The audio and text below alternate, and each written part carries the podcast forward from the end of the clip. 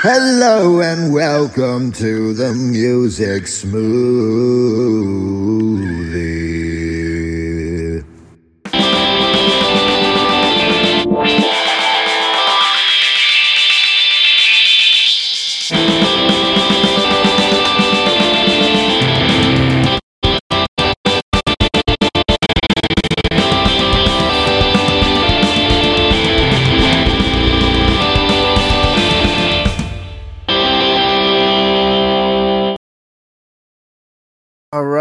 Uh, welcome back to another lovely episode of the Music Smoothie. And uh, remember, uh, if you're going to mutilate children, use your best discretion. Uh, tonight we've got um, a blast from the my ass. We've got Rade. He's coming back. So- That, that's my that's my intro right there. Blast from the ass. I- It's a better Holy intro than I get. Yeah, uh, Rade was with us on the last iteration of this show, and uh, yeah, I might edit that out, but I haven't decided yet. I probably won't because I'm. Oh god. well, see, I had to catch you off guard, or, or uh, you know, I, I couldn't uh, uh, uh, bring out the energy in you. Gotcha, gotcha. It's, That uh, that that booty energy. I gotcha. Yeah. it's a it's method podcasting. It's a new thing. Gotcha, gotcha. I'm trying it out. All right, uh, Fishy, uh, tell me, tell us your deepest, darkest secret. No, um, I don't have any secrets. I'm an open book. All right, um, Olaf, what's your middle name? Carl? Arl. Yeah. Okay, Carl? Carl. Yeah. Yeah, it's Carl. Carl. I thought Carl does- Arl. Carl doesn't sound like a Swedish name for some reason. I don't know Oh. why. Well, I'm Icelandic, so you would say uh, Kach, but sure. Sounds stupid. Wow, You're stupid. shit. I am. Fighting words. All right, Billy. Hi. Okay. All right. Uh this is the uh the music smoothie and uh fuck, should I go over the the whole thing, the spiel again? I don't know. Uh No, Yes. let's do it. All right, yeah, it's pretty I'm- self-explanatory. You just All play right. music. all right, yeah, let's let's play the fucking song. I was surprised that this actually qualified because I thought it was a bigger hit. Like it was a minor hit when it came out. Um it's got some uh some sweet uh reggae undertones. Let's just listen to it. Fuck it. I'm not giving the whole thing. Here. By a very popular artist, but this is one of his lesser hits. This is going to be Winning by Santana.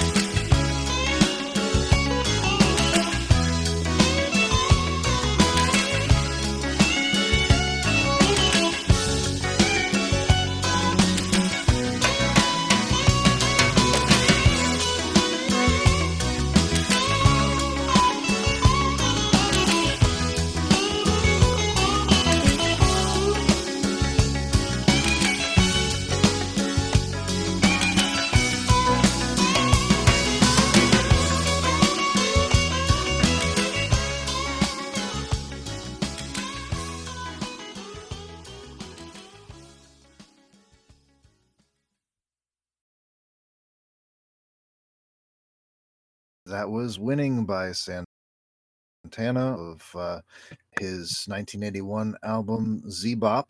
It was uh, sung by Alex uh, Ligertwood. Um, he was on. Uh, uh, he was uh, Santana's lead singer for about 12 years. Um, okay. What did you think? Um, Raid. Tiger Blood. Like it screamed Charlie Sheen to me when I heard I'm winning. So I'm like playing this music video in the back of my head. I'm not even paying attention to the lyrics at this point. I'm just thinking of Charlie Sheen skiing down a snowy mountain doing lines of coke or a mountain of coke and he's just like s- snorting engulfing tiger blood i don't know and the song really meshes well with that for some reason in my mind like charlie sheen tiger blood i'm winning i don't Well, know if you can- guys remember when Yeah. charlie sheen was doing some crazy shit and got in trouble and then they did like a whole interview with him We and those were his I think everyone remembers that. I was gonna say, I um, I think we can always count on uh, you to bring the uh, memes from 2010 rade. right like Winning. beautiful beautiful song though it's really like you know like i'm winning it's like yes i like it It's a good hype song, I think. it is it is Um, Olaf.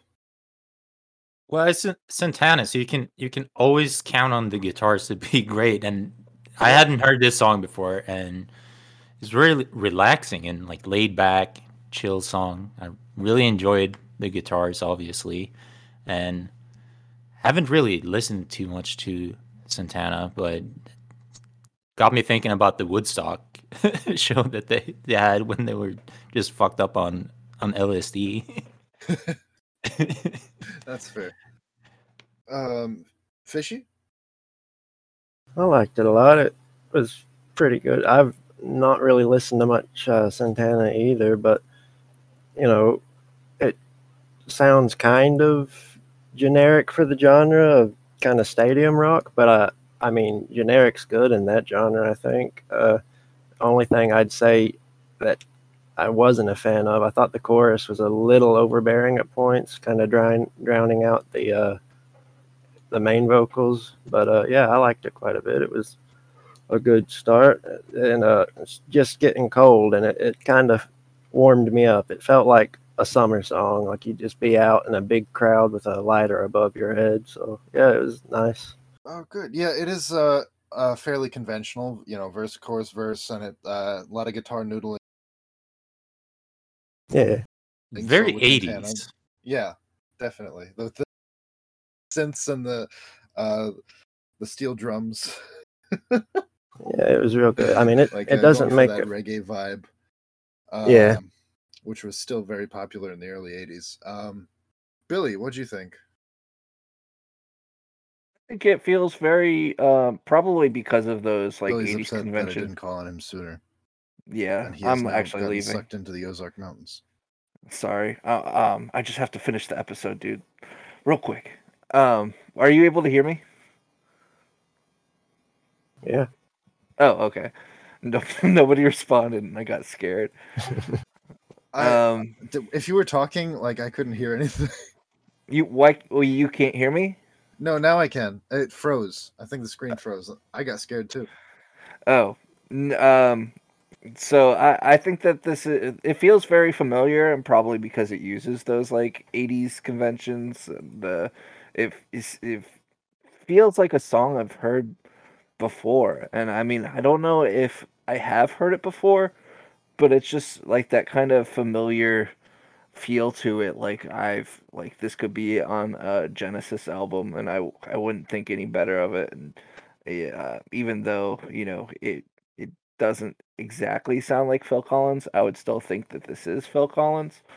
Um but i i definitely um can see where fishy was coming from. Um I, it, it it definitely has to be something i'm in the mood for or i could really just get bored of it pretty quickly because of how conventional it can sound but um I, I was really enjoying it right now and i that's all that matters because especially for a first track that we're listening to it was pretty calming to introduce everything um, and I Oh, like that um, kind of calming familiarity of it. Fun fact about the song Winning, it was also recorded by Norwegian heavy metal singer Jørn Lande on his 2020 album Heavy Rock Radio 2, Executing the Classics. That's right. Oh, I forgot to mention this is actually a uh, a cover, uh, and it has been uh, recorded by lots of artists. Um, I can't remember who did the original version. Russ Ballard. Russ Ballard. Oh, yeah, that sounds right. Okay, you got it. Um, well, once you hear my next pick, you'll see why I wanted to pick something conventional to start off with. I can't wait, honestly. All right.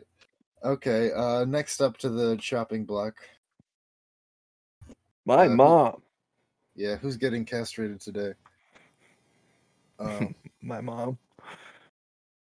all right. Um, wait, is Rade? Are you are you actually gone? You said BRB a minute ago. Shit. I guess. Where'd Shadow Legends go? yeah, Shadow Boy. Um, I don't know. Should we do some vamping or? I mean, I guess it doesn't matter because it's probably all going to get edited out regardless. That's what happened the on the Halloween episode. Um, Shit. well, I mean, it was good. It was it was really good vamping, but at the same time, it I, it didn't really feel like it added anything to the episode itself. You know, What's what's vamping? that's when you're you're just improvising. Like, uh, Oh, okay, okay. Yeah, like a vampire, you know? Like you biting people's necks, you improvise a little bit, sucking their blood. I, I Yeah. don't know where the correlation between vampires and improvising comes. Well, n- uh, here, let me They- explain it real quick. Vampires have to improvise a lot. You have to improvise because if you're not able to get to the neck, then you have to get to the wrist or you have to get to other areas. what what is this foreplay? You're just working your way up to something like. Biting yeah, them in the thigh. the main course is really just you know the sucking of the blood, the sucking. yeah, that's uh, that's what it's all about. Yeah, all right, I- all right. The foreplay. The foreplay. Vampires know how to fuck. Right, that was some good vamping. Good job, guys. hey, I'm bisexual. Bisexuals have to be good at foreplay. Yeah. That's all they Uh, got. it's like, uh, okay. It's the main Olaf, course. Uh, you're next, just for that. No, but you were already gonna be next. Uh, I thought Rade was next. Look at the thing. Oh, I I still haven't looked at the thing. Billy's just like in my head. It's gotta be Rade. No, but um. All right, uh, Olaf, what do you got for us? All right. So um, this is by a band called Less Big Bird. And it's a um, Swedish band, kind of like psychedelic rock kind of thing. I can't really explain it too much, but you'll you'll hear it.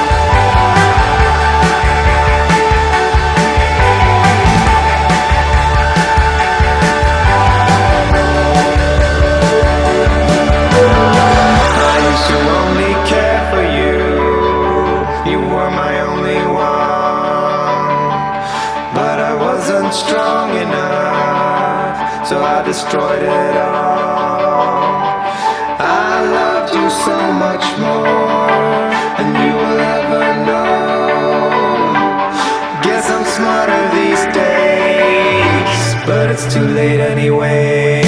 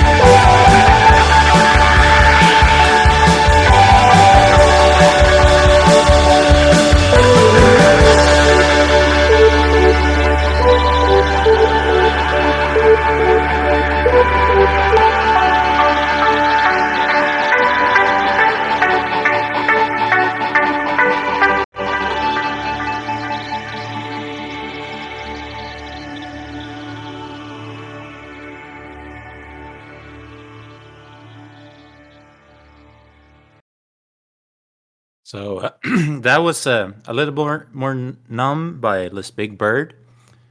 Fun fact: you remember that meme song? Let's go. Yeah, that was uh, same guy. So um, let's start from the bottom. Rade, what do you think? Um, I'm pretty neutral on this one. Like, uh, it's probably something I'm not used to hearing all the time. So, like, it's nothing I can really like relate to. If that makes any sense. Yep. Kind of, I was kind of like zoning in and out of the song, you know. So you were a little more numb. Yeah, I was. I wasn't feeling it with this one. I don't know why. Does that mean it worked though? Is that what it's supposed to do? Like, Sounds like Yes, it from the song title.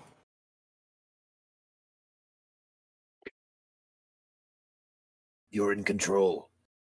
You decide. Take control of your emotions. you know, you know what? the song did what it's supposed to do. I, I feel nothing. I am numb. All right. All right, Laz, what do you think? Okay. Uh well, I liked that um you took like the the framework of my song, you know, like this straightforward pop song, and then you're like, okay, well, uh I got this this synth pop song that's a, a little bit more engaging, a little bit more all in, a little bit more uh just like wall of sound. I love the synths. I love the the um you know just the the main maintain the you know like the main maintained uh, momentum throughout like it's it's just chugging along it's chugging and chugging and chugging and uh yeah it's it's i thought it was a pretty great song um you know like it's it's um again it's it's nothing you know uh reinventing the wheel or anything but it's it's a it's a pretty good song that sticks with you i think um i'm i'm probably going to come back to this one All right. Fishy. Uh, yeah, I mean, it's not my favorite in terms of just the pure way it sounded to me, but I thought it was really like thematically coherent around the concept of numbness, like the way it kind of brought in all these disparate elements and blended them, but not like super clean, a little messy, like it's all running together and numb. I thought that worked pretty well. And uh, like especially towards the end, I couldn't tell if that was like screaming or some kind of distorted uh, instrumentation, but I thought that it really worked well. How that was, it started really strong when it came in, but it was gradually drowned out by the more dreamy, poppy, upbeat uh, vibes of it. You know, like you're just calming down and letting the numbness wash away the screaming that you want to be doing. So I, it's not like I said the uh, overall. I wouldn't listen to it just to listen to the song, but I thought that they did interesting things with the concept of numbness and kind of weaving that in. So yeah, it was pretty good. Billy. Um, I always like your comments, Fishy. Uh, uh, it's interesting how you look at things in like a thematic dimension when you're listening to music. Um, and I, I totally agree. One of the things I was thinking about was I really love the contrast of having those like bright, like vibrant synths and then having his voice being a little bit more monotone um, alongside with those synths. I thought that was a pretty good um, choice for his vocals and for the synths. I don't know if that's usually. I, I haven't heard this band before, um, so I don't know if that's usually how it goes when they have a song. But um, especially for this song, it sounded pretty good. Um, and just in general, um, uh, these synths just sounded so good. Like you could just, you didn't even need the vocals. You could just have someone shitting in the background, and it would just still sound so good. So, uh, I did like this track. I did think that it. Um, I wish that even though the synths and vocals were good in my opinion, I do wish they changed it up a little bit. Like maybe on the third uh, verse or the third chorus, uh, do like a different like pattern of synths, and then have that like that ending with uh, um, noisy uh, phase of numbness. Um, I would have enjoyed that a little bit because I think, like Rade was saying, it is easy to kind of tune it out after a while because you're just listening to the same thing over and over. But maybe that is part of the thematic numbness point. so you were hoping for more of a bridge Yeah, for sure. You know how like some songs start from a low and work their way up to a high, you know? Overall the song was just like in the middle all the time for me at least. Yeah, like like Laz said, it's just kind of just chugging along like like a train, just moving. Same speed, same same pace. I, ca- I kind of like it myself. Uh, well, I like it a lot, but I, I understand it's not for everyone. Yeah, it's, it's definitely subjected to personal preference, you know? yeah i feel like it definitely serves a, a purpose though Yeah, there, there's plenty of things I can find to like about this, but I, like I said, that I just think there's, um, like some things that I wish could have been improved. I'm gonna like the next one then. All right. Let's go for the next one, Fishy. Sorry. Uh, yeah. Okay. My first one's going to be a song by the Pogues, uh, "Rainy Night in Soho." Just a little background on the Pogues. I know they're more popular than a lot of things brought onto the show, but not everybody knows them. Uh, they were formed in 1982. By far, their most famous member and frontman for most of their run is Shane MacGowan, and uh, he has a really distinctive voice that is very tinged with the abuses he's put his body through, and it really comes through in all his songs. Uh, I picked this one because even though I don't think it's generally the best representation overall of their sound, I think it's a really good representation of their ability to kind of take any genre, any blend, and mix it and still have it be distinctively their own with a bunch of Celtic undertones. Um, so this is Rainy Night in Soho by the Pogues.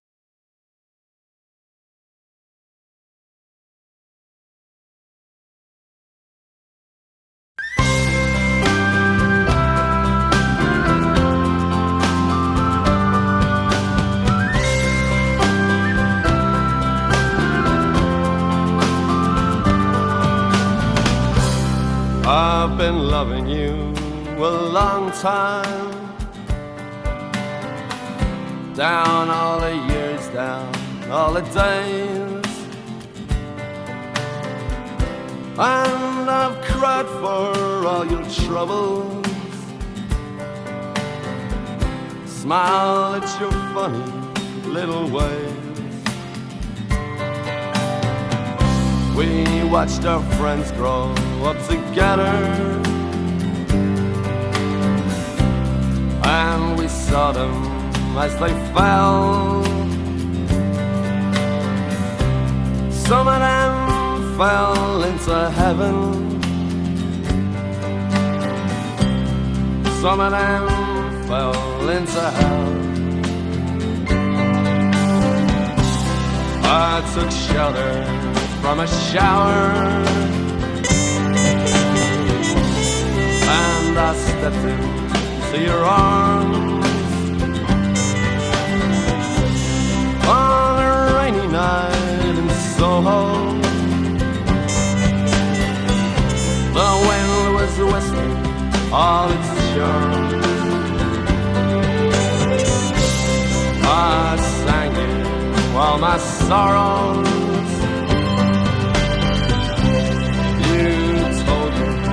all your joys. Whatever happened to that old song? To all those little girls and boys.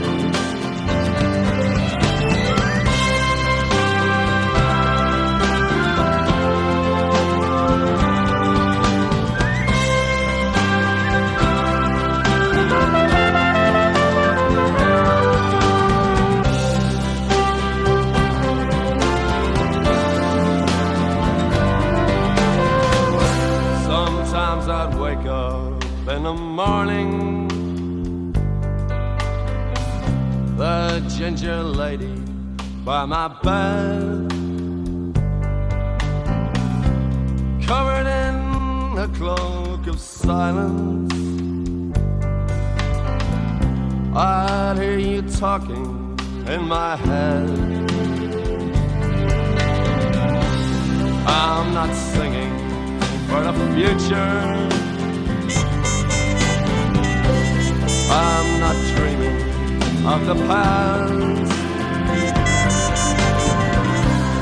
I'm not talking of the first times. I never think about the last. Now the song is nearly over. we may never find out what it means. Still, there's a lot I hold before me. You're the measure of my truth, the measure of my truth.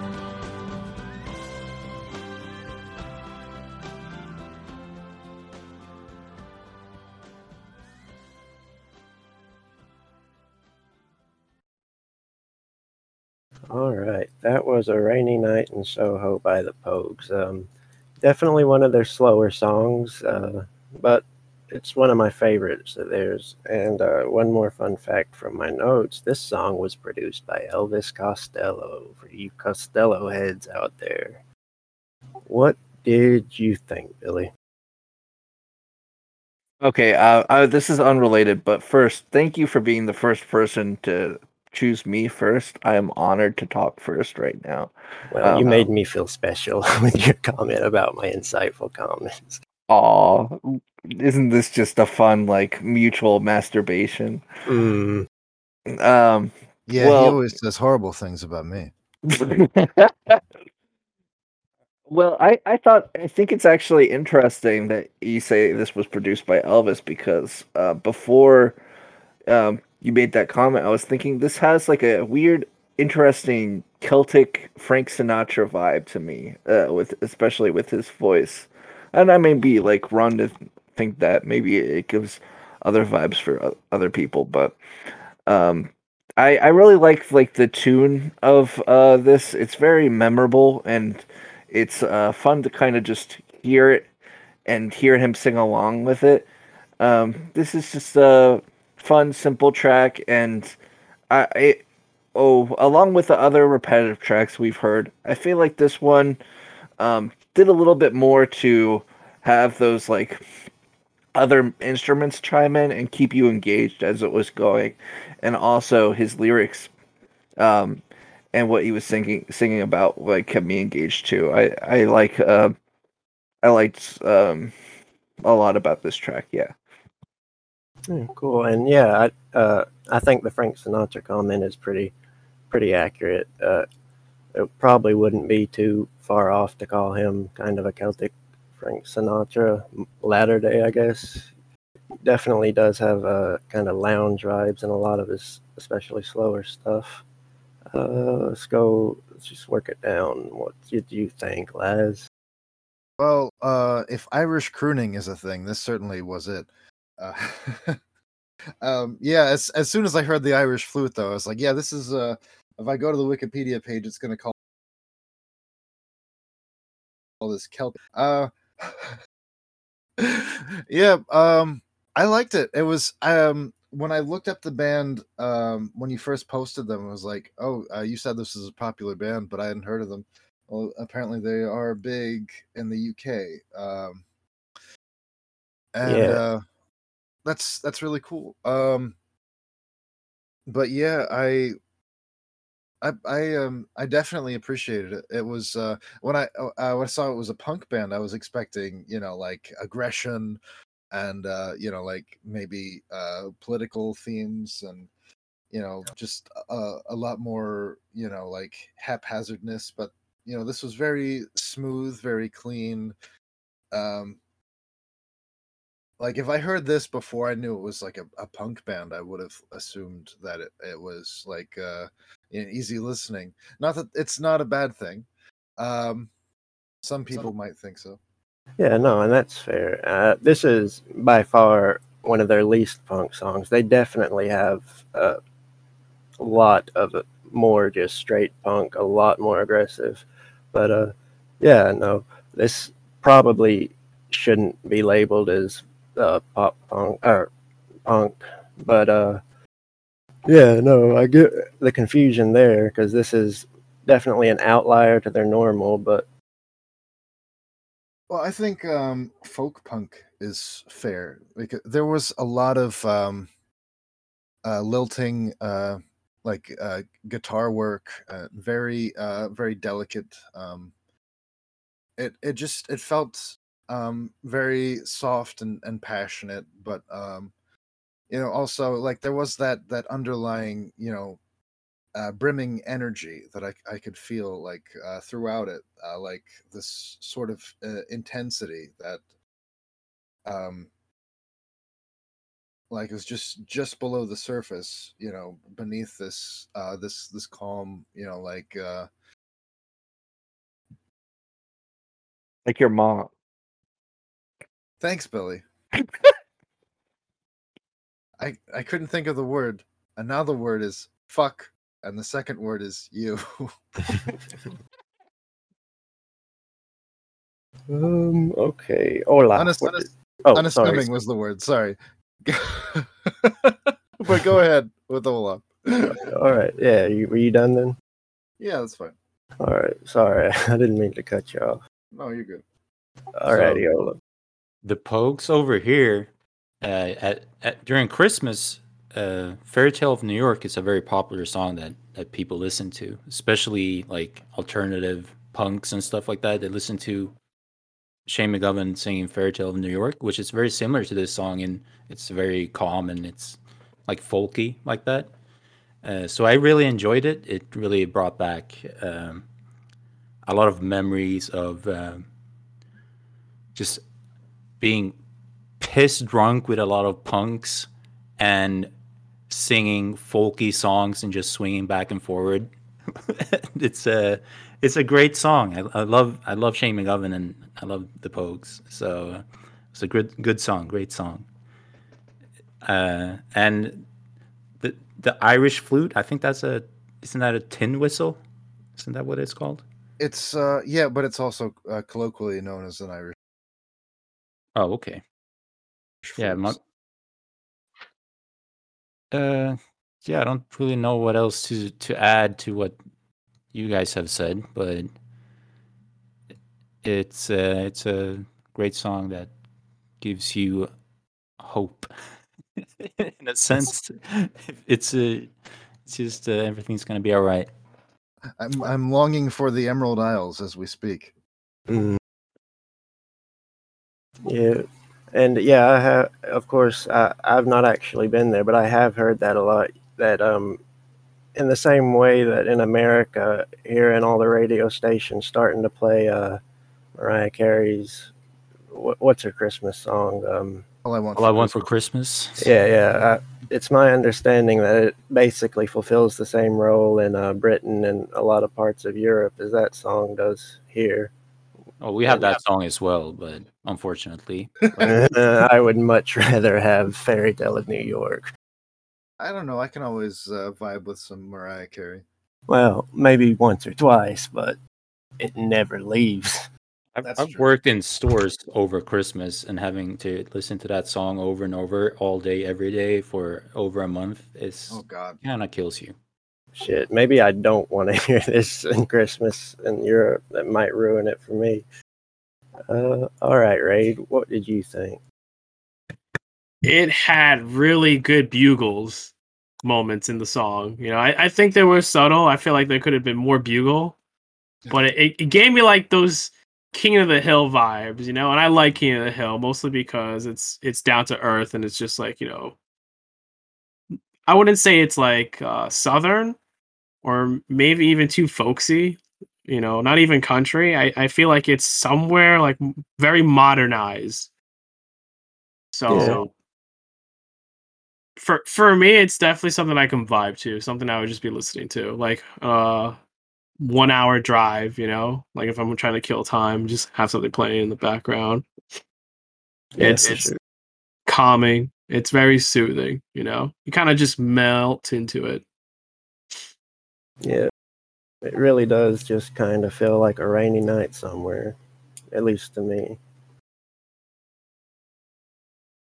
Alrighty, who is next? It's gonna be uh, our raid. Oh. Shadow Legends. Are, are we doing a shout out to Legends? No, no, they have to No, pay no, us no, no, first. no. No. Are they paying us? like yes. Yeah, after they pay us, then you can, you know, talk about Yeah. them the whole episode if you want. You could uh, tattoo their name on your asshole. I already did that. Was it too early? yes. We didn't secure the deal. Oh no. We can get No! free tattoos. Free tattoo. Yeah. Free yes. I could use some of those. Yeah. You, uh, I'm gonna get you a tattoo of the uh, angry orange on your thigh. Oh no, Isn't he the annoying orange? I don't give a fuck what he's called. He's- it's, it's fucking orange. Stupid orange. What do you What do you think about everything, Rade? What, what do I think about everything? Like, the, are we talking about the annoying orange show? Because that was the thing on Cartoon Network. I was, I was trying to get you to start talking about your song. Oh, okay. Um, yeah, I don't think this is a really well-known artist. Um, What? that I'm about to. Yeah, this this guy is called James Lee, and I, I like his music videos because they're very dark, very silhouette, and you know they're very satire, and they they're definitely just to poke fun. But there there are some hints of subtext behind what he's saying. So, you know, take it with a grain of salt. You know, depending on where your spectrum falls on whether it's social, political, or, or whatnot. So let's let's see if it plays.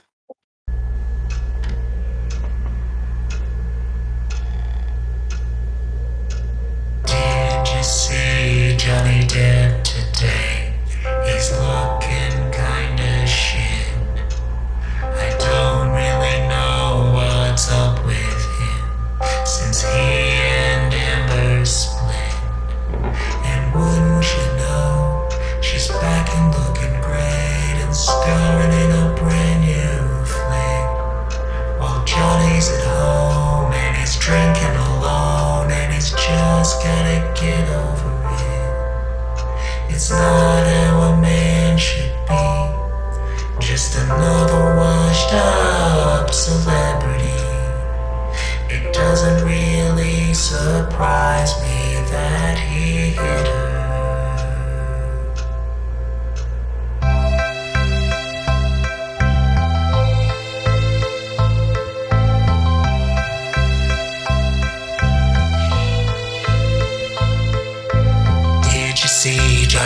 Today? I thought he was pretty good. He's got the cool vibe and a cigarette, just like Johnny would. And wouldn't you know, he's got a pretty ex who made him out to be a dick. And we didn't know that she was pretty psycho and kinda fucked up all his shit.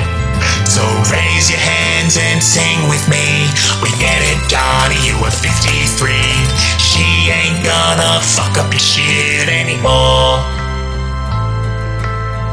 Come on, go be a real married man. Go deal with your shit the way that a man does. Go run to the next house. Every man does.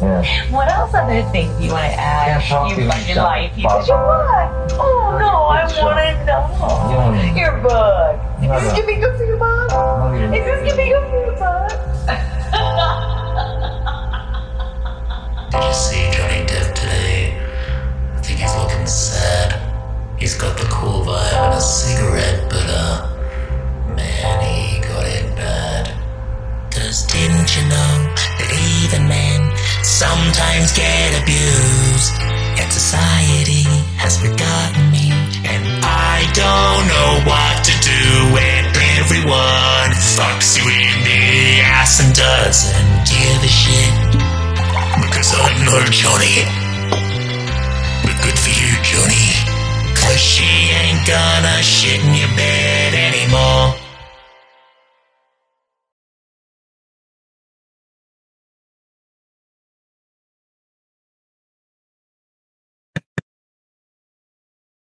So, yeah.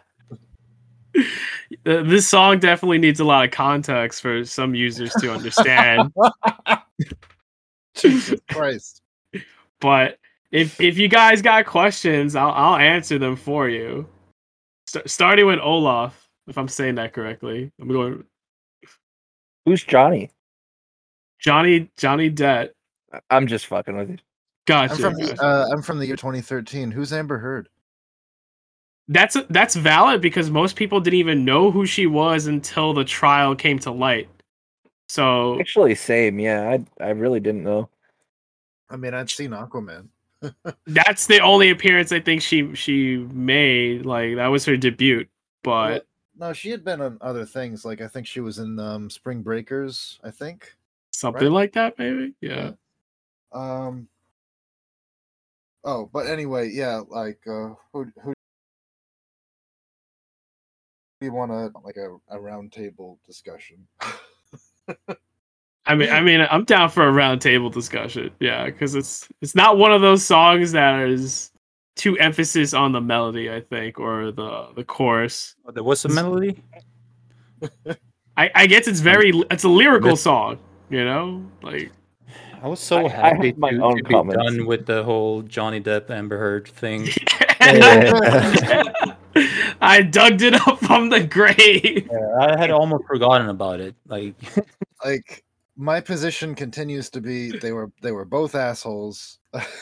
Yeah. A couple of assholes and yeah, like it's it's probably for the best that it's it's over with. And they can both move on and try to be less assholish. Have Have you guys ever watched the the trial as the whole trial? The Fuck no, dude. No, I watched a lot of the trial. So I, I watched probably five hours of it while in the background of playing RuneScape. oh yeah, RuneScape. Yeah, fuck yeah, RuneScape. Which did more brain damage? Um, I I probably would prefer to have my own comments like slated uh, separately because I do have a little bit to say.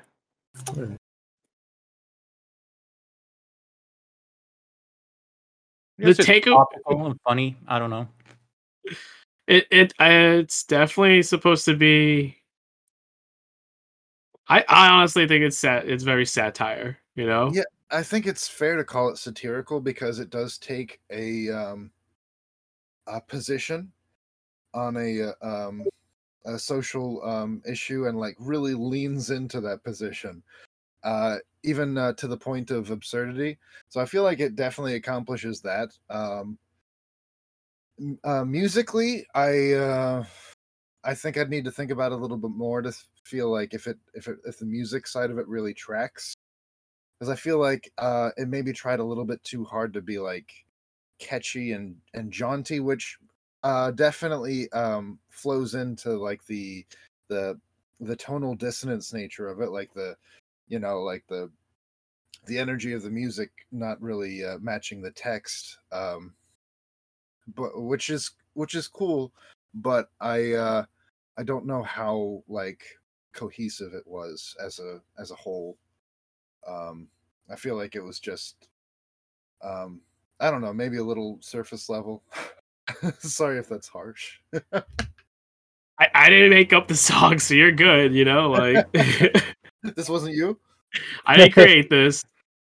Oh No, shit. I, I, I like the direction of where it goes because it's such a dark. It's no matter what, it's a dark discussion, and I feel like he's trying to make it really upbeat about it. You know, It it was kind of amusing how he managed to make a total shit post sound so heartfelt. right? that's, yeah that's that's a good point yeah there is a subtext to the song that I do appreciate that maybe might go over to some heads, you know. Like not domestic violence is a thing, you know, and both Yeah. genders are subjected to the violence on either end. And during the whole process with Johnny Depp, I think it brought a lot of light to male violence, you know, domestic, you know, victimization of males that sometimes get overlooked. Like, you know, just because he's a male, you know, clearly he he's he never gets abused by, you know, the counter sex. So I I think that's kind of cool that the song kind of pays you know, pivots to that. Like, you know, guys sometimes get abused too, you know? Like not not to take away, you know, all the injustice that happens to women because it happens all the time, you know. But in Right. this case, uh, it was very blatant that you know, like Johnny Depp was definitely the victim throughout the trial, and I, I guess ju- either way, justice was was met swiftly. Um, there was a lot of dumb things that happened in the court, like apparently Amber pooped in Johnny's bed. That that was a thing. Yep.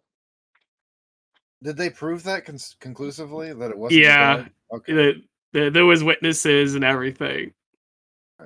In, think in fact, Saturday, to it, Saturday. Night Live made a skit based off of that. well i don't think that's admissible as evidence It's, it's not, it's not, but it, but in court, I think there's something so absurd with watching a domestic abuse trial as some sort of entertainment, I think that's kind of that that is weird to me. Yeah, it kind of makes my gums itch. Welcome to America.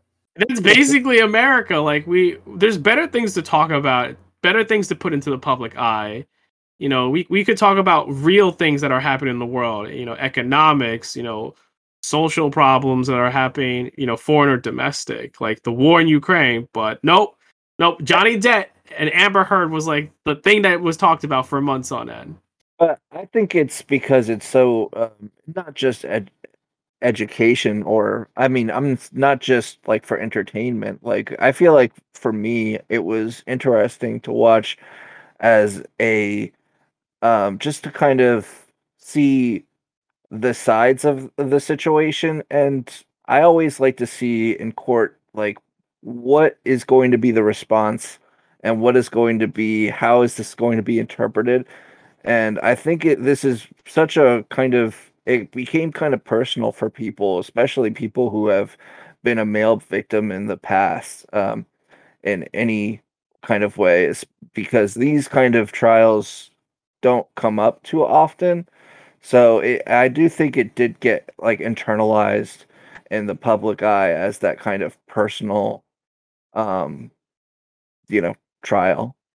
Sure, but I think we should also also uh, watch out not to like reel that like a 180 degrees in the opposite direction and be like, oh, you know, like women are liars, and because that's what a lot Oh. of uh, right wing pundits uh, that was Yes. a lot of their reaction to this, and that's Yeah. absolutely not the case either, right? And Oh, also, I yeah. feel- I feel like we should watch out because we've already had a 10 minute discourse on Johnny Depp on a music podcast.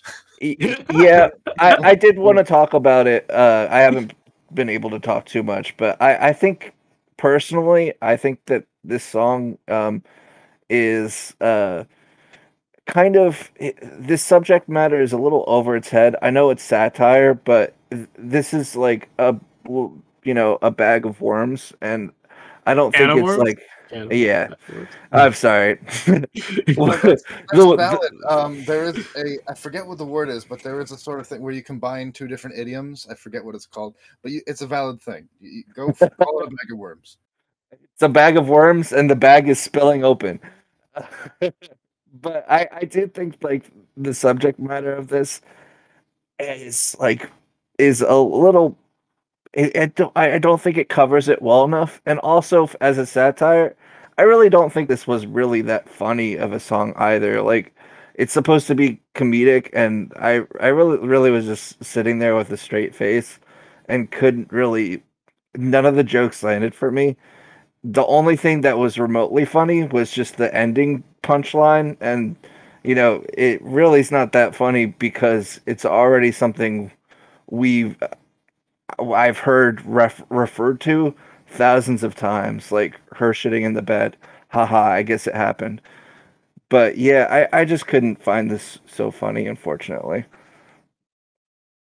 Yeah, that's kind of what I was getting at. Yeah. Also, um, the term for uh, um, mixing uh, metaphors or idioms is malaphor. So yeah, you, you created a malaphor. Congratulations. thanks Should I play Um, song number two, or or we're doing? No, Other- uh, tonight we're doing it like one at a time. So Oh, uh, okay. yeah, unless you had to like leave early or something. Uh no, I can I can stick around. All right. Um, next up is is Billy. He's closing out round one. All right. Well, this is uh going to be um playing Jamaican Queens. Um this is an American electronic pop band. Um I uh I feel like this song especially gets a little wubby with the electronics. I uh there's not much I can find about this um indie band except like the members are Ryan Spencer, Adam Presley, and Ryan Clancy. Um, they have had a band before called Prussia. Um, that is another more like obscure band, and I will be bringing that uh, next time. Uh, that band is also pretty good. Um, without further comments, Um, this is gonna be emo and poor by Jamaican Queens. Um, uh, Laz tried to kill me, so I didn't bring this because I've brought this before. But I'm, you know, letting everybody know so that if I do end up dead, um, I died. This is emo and poor by Jamaican Queens.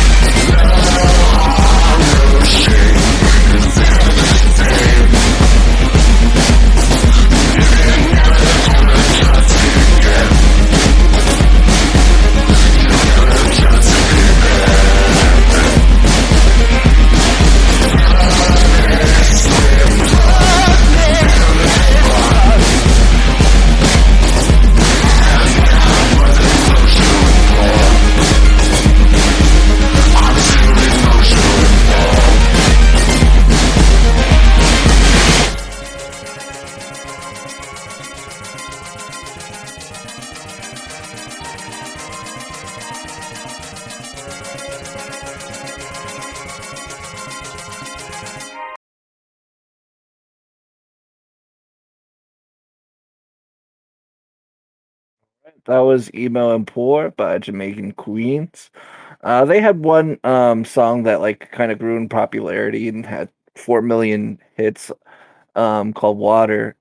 Uh, but after that, everything else is kind of lower on the hits uh, wise, which um, they did never really grew that big, unfortunately. I I think that they definitely have a little bit of a cult following, but I wish that uh, they were able to, you know, have uh, kind of grow in that way. But you know, such things just come to light um, pop wise in a weird way. So, um, to cut from me rambling, what did you think, Fishy?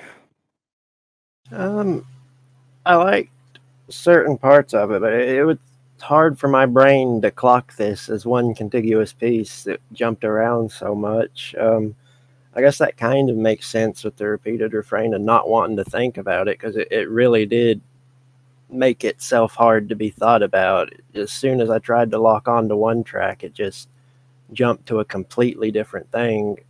The individual parts were all pretty good, I thought, but um, it, it didn't coherently mesh for me. But I kind of get the feeling that was intentional to a degree. So I thought it was pretty good. I liked it. Um, I might kind of have wished that this was just two or three different songs with each part given its own time to shine. But yeah, it was good overall. Makes sense. I understand. Um, I uh, I definitely think I, I like that whole the whole overall like feel of the song, and I I I was gonna say this like it has a little bit of a petulance to it. Like this is like a angsty song to me. With um, I can see like uh the, the whole uh, I can kind of visualize just someone who's like growing up and having trouble with drugs and I, I, I that's for that reason I I do like the whole continuous nature of this song. What do you think, Olaf? Uh, I kind of agree a little bit that it, the song kind of jumped all over the place a little bit at parts, but there was one part, well, one section that kept repeating that I liked. That kind of sounded like almost like like fifties singing, and then they went like in with the electronic stuff. It had had like a fifties vibe to to the melody with the song that I really enjoyed. Uh, it's funny that you say that. Sorry if I if I may interject. I uh, s- sort of got like a um, um a doo wop uh, uh warbling vibe from yeah, like uh, definitely uh, uh one of the early um uh riffs into the song. Yeah. So yeah, sorry. Please continue. Other than that, it's pretty solid track. I don't know if that's something I would listen to personally, but I am.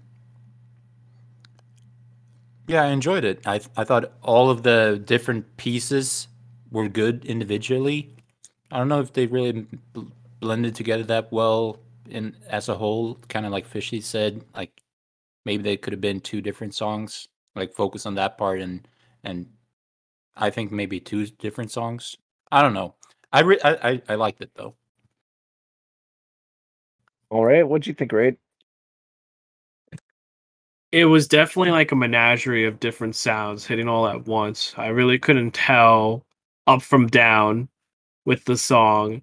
And it's not a bad thing. It's kind of just it's so unique in itself that it's hard to like like exactly pinpoint you know what you can really like take away or relate to you know when you listen to a genre of music they all kind of have a similar sound that makes them stick to a specific genre with this I, I wouldn't be able to categorize it in my brain anywhere it's definitely very new sounding to me if that makes any sense for the most part you know i can i can see myself vibing with it but it's just where can you play this song? You know, it's very situational where you can utilize the song, you know, depending on of kind of like when we listen to music, usually it's based off of mood. Like, what am I into today? Do I want like an up down song? You know, like do I want something that gets my heart beating? Do I want something to listen to if I'm feeling mopey?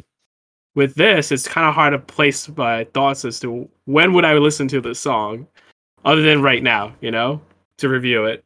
Yeah, I, I do find that this is a I I listen to a lot of music while driving, and I I do enjoy this song, especially with how it like starts at a lower point and eventually just keeps building up to that higher point throughout the song. I think this is very fun like driving song for me personally. I can see it as that. I'm I'm not sure that I would classify it as a song to kill time to. I feel like this song definitely deserves a niche at some point in your life where I can listen to this while doing this. I just don't know what exactly. Driving could be that, you know, for you. For me, it would have to be something else. Just don't know what. Well, but overall, like you know what, it's it's pretty. It, it vibes with me. All right, cool. And let's uh go ahead and finish us off with our comments. Yeah, well, I I know you saved me for last probably because I've uh I've heard this song before. um the last time uh we did the podcast together like before, you know, this iteration, the last um when I when I first brought you on. Um and honestly it's interesting because I didn't really remember any of it except for like the um I guess arguably you, you'd call it the chorus or the refrain. I think it, I'd be more comfortable with using because it's not really a chorus. Um, and because I don't know, I feel like it's because it does have so many disparate elements. It it didn't really stick with me then. Uh, I guess we'll see if it sticks with me now. Um, but I I uh, I certainly didn't hate it. Um, that's a thing that we used to say on the show all the time. Well, I didn't hate it.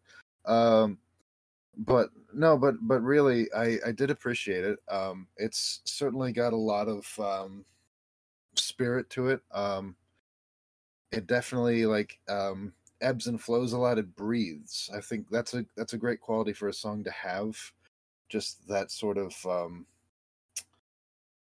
that sort of uh just that um uh paroxysm of just like uh building and releasing and building and releasing. And uh, it doesn't do it the same way every time which i um i, I think is pretty interesting and I, I realize this is kind of a grandiose way to describe an uh, indie rock song so i'm gonna stop talking now Oh, you're okay. I like your comments. Um, and and also, I did not stop the track preemptively. It stopped by itself. I swear. And then I stopped the thing from playing after it had already stopped. Was it gonna play something else was something else No, it was just gonna stay in the. It was just gonna stay in the voice channel, and that always makes me a little uncomfortable. So I play. I just right right stop to make it go away. the bots are listening It makes me uncomfortable. Woo wee. Do not feed the beast. This right here is the 21st century, fellas. The bots are always listening.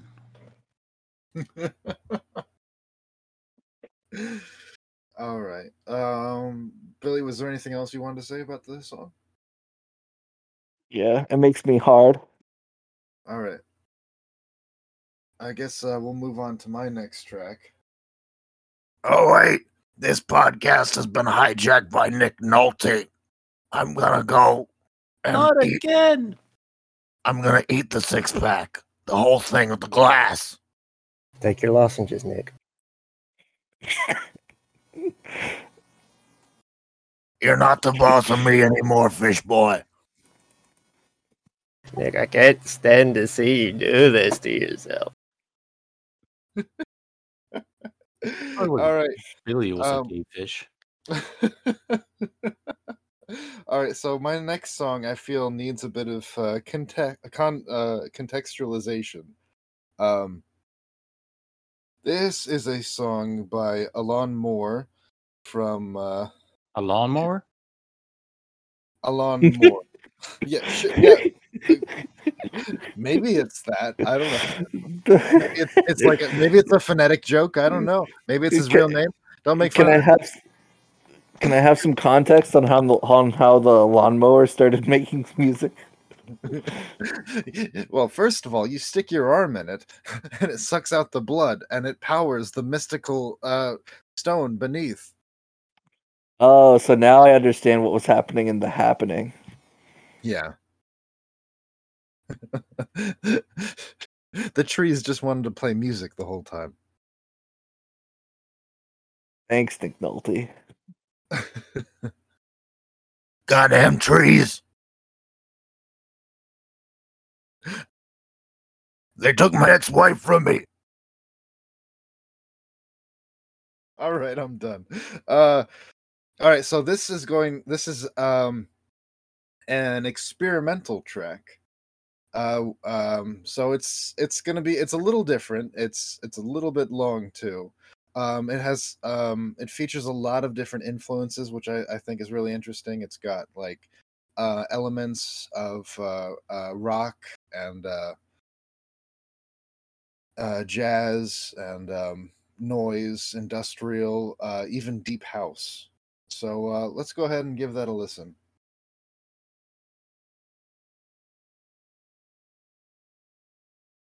Boy, is that house deep.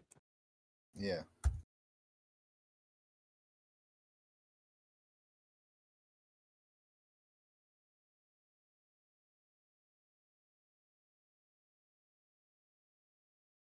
Yeah, I did the thing again. I didn't uh, type it out.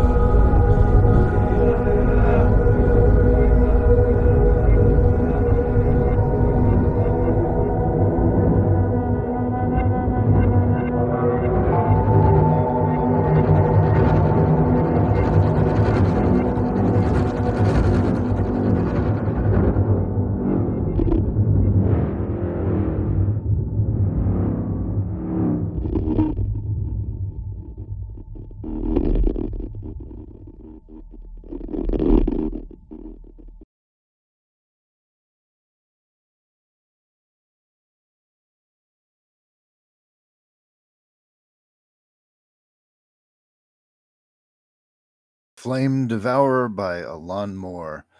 What did you think, Billy? Uh, I thought it was pretty good. It was very um it it had a great uh progression to it that I, I enjoyed. Um ev- every uh part of that song had this, you know, fun frenetic energy to it. Um it felt like um it had a lot of components going on. It was like this industrial um there was this con- industrial kind of like component to it and a I, I I hate to use the word but like a kind of like tribal um you know the drums of it felt like so uh, I felt like I was in a um forest with a, a bunch of drums going and the for, for forest was burning down and people were charging after me and I was about to be killed as part of a war crime. Um, it's a very interesting, fun song. Um, yeah, I would definitely listen to this again. All right, great. Uh, yeah, it has a lot of disparate elements that you you think wouldn't really go together, but it manages. Uh, he really manages to mesh them well. I feel. Um. All right. Um. Olaf. Yeah. I also got the fucking.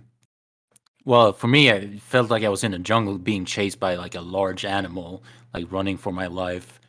you could feel like the drums as they got more and more intense like you they're getting closer and then it calms down you think you're safe and then it like kicks back in um it's very like cinematic in a in a sense it it really uh makes your Im- imagination start kicking in and you can really see like a music video in your head or like a, a, a scene from a movie uh, but- Absolutely. Um, and I- um, it's really engaging. I really liked it a lot. Great, great. Yeah, I um it it is very cinematic. The whole album is um I I could really see this guy doing movie scores. Um but yeah, the the album is uh wait, I want to pull it up and and at least get a chance to plug it. It's uh it's called Lands of Delight. It's his uh 2019 album. It's great. And it's not that long. It's like 37 minutes, seven songs. Um All right. Um Rade, what'd you think? it definitely gives me like video game vibes. You know?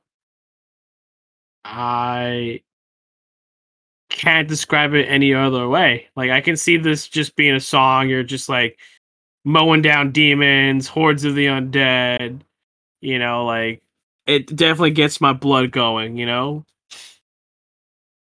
I like it. Sure, sure. Cool. Absolutely. Um It's like Doom vibes. You ever play Doom?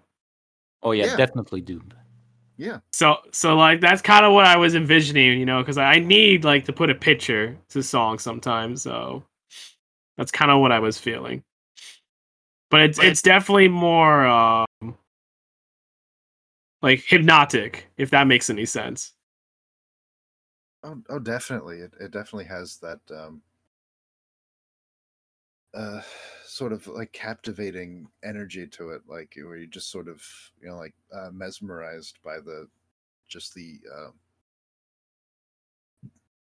uh like the the Mobius strip nature of the of the song, how it just sort of like folds back in on itself and it's like recursive and yeah. Couldn't say any better than that. Yeah. Anyway, um Oh, sorry, did you want to say anything else? I'm good. I'm good. Okay. Uh Fishy.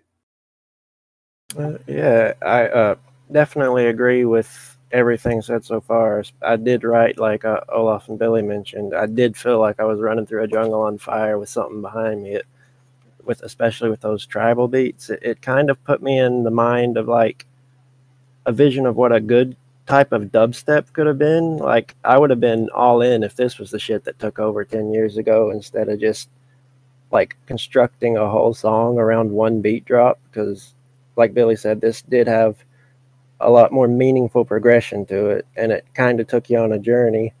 Uh, I, I like the name of Flame Devourer because the tribal drums and you know the kind of wild put me in mind of being in a village in the jungle with you know like fire eaters but it was so intense he's not swallowing a torch he's just shoving the whole fucking bonfire down his throat and it just kept pushing forward. I really enjoyed it. It was good. All right, great. Glad you guys uh, enjoyed it. Um, I guess next up we got Olaf.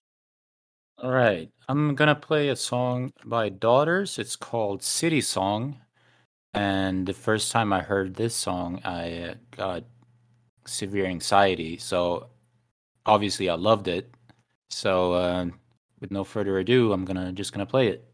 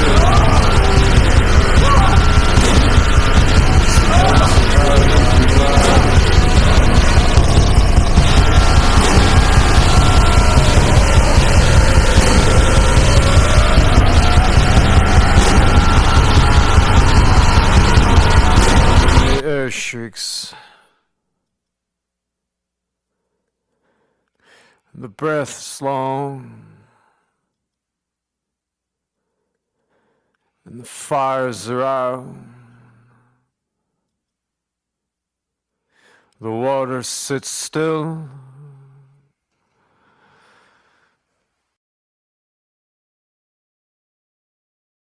So that was a city song by Daughters. So um, I don't know, Billy, what do you think? Um, I uh, definitely an interesting song choice. I've listened to some Daughters before. Mostly, like I'll be listening to something else, like on Spotify, and then um, it'll conclude and it'll uh, play the radio of that like band, and Daughters will come on. And um, I haven't been too into them yet to really like listen to more of their discography. Uh, I think this is a interesting song. I, I like the I really like the latter half of it. The first um I, I want to say like three minutes really was not engaging enough for me, which feels like a weird way feels like a weird thing to say for a song like this that is so enthralling and so intense. Um, but I just I couldn't really get into it enough. Uh, but I, I really love when it gets even more hyped up and when it gets louder and you know his low like his low monotone voice is in the background kind of sounding like really aw- creepy like with the louder instrumentation. I i love that but uh, it just it wasn't i wasn't really able to engage with it until that point it just sounded like just boring noise um, until it got to that point for me but i i do um i do enjoy um, noise and i did enjoy parts of this track at least Oh yeah, yeah. Well, I can see that. To me, it kind of feels like it, it's building up, like it, like almost like an anxiety attack, some way. So I can, but I can understand it. It kind of just drags on a little bit, but it, you know, it builds up. I think so. Uh, let's um, let's see what rade. What do you think?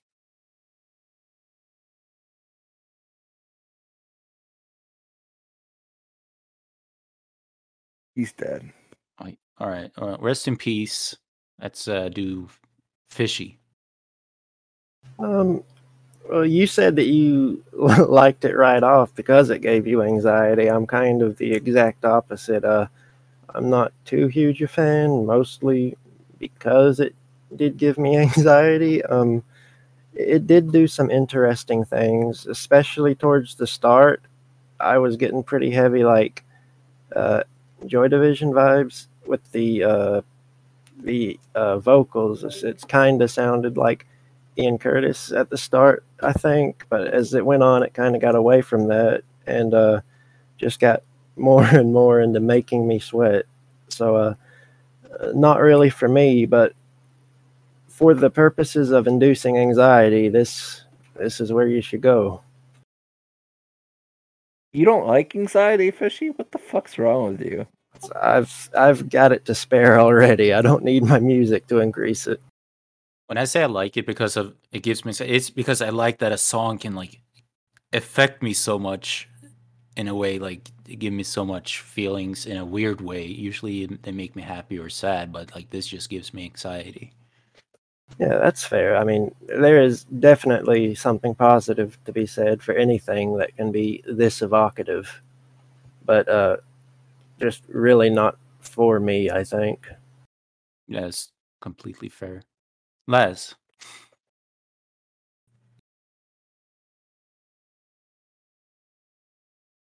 oh he's dead too Dang, dude, your track killed two people.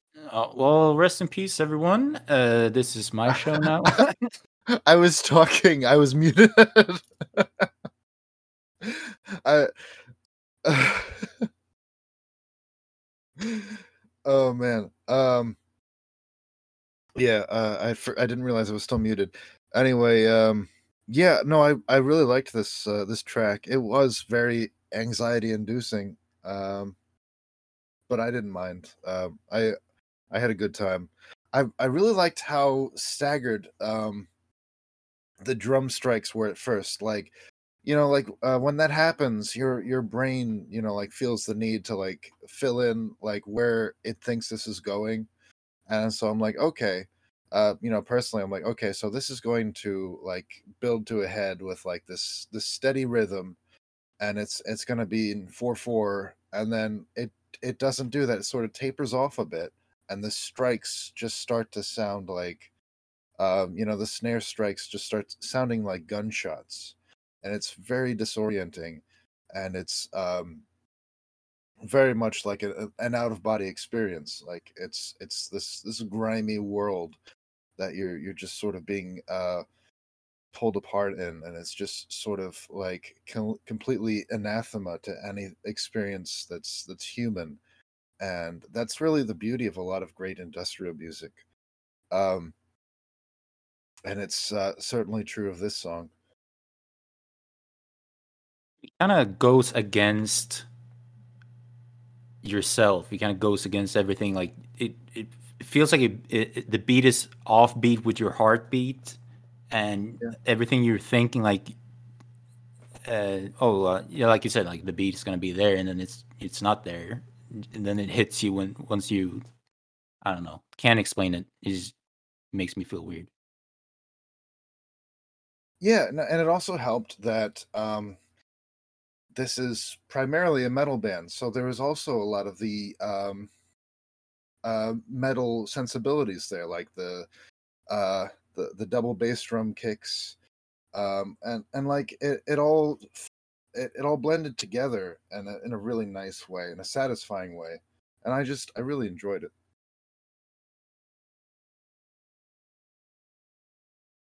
All right. Uh, I don't think Rade is here right now. Rade? Yes. What Oh, about me? Oh, I've been I've been here. I've just been listening. You know. Oh well. What'd you think about the song? I don't hate the song, but it was really out there for me to like connect with it or like, you know, or like just like how can I be emotionally drawn into this song? You know, it, I, at some points it just felt like noise, you know, like maybe my ears are just not on the same palette as everyone else's when it comes to music, but I just couldn't find myself into the music with this one. This one was a miss for me. Oh, it sounded like gunshots. You're from New York. you know what? It just sounds like like if I go outside, you know, at random hours of the night, you know, like That's pretty good. Someone finally got some uh New York vibes. What's your favorite type of gunshot?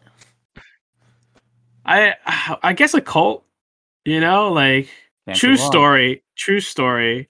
I remember one time my family, this is when I was a little kid. I must have been like at least in sixth or seventh, eighth grade, and it's night.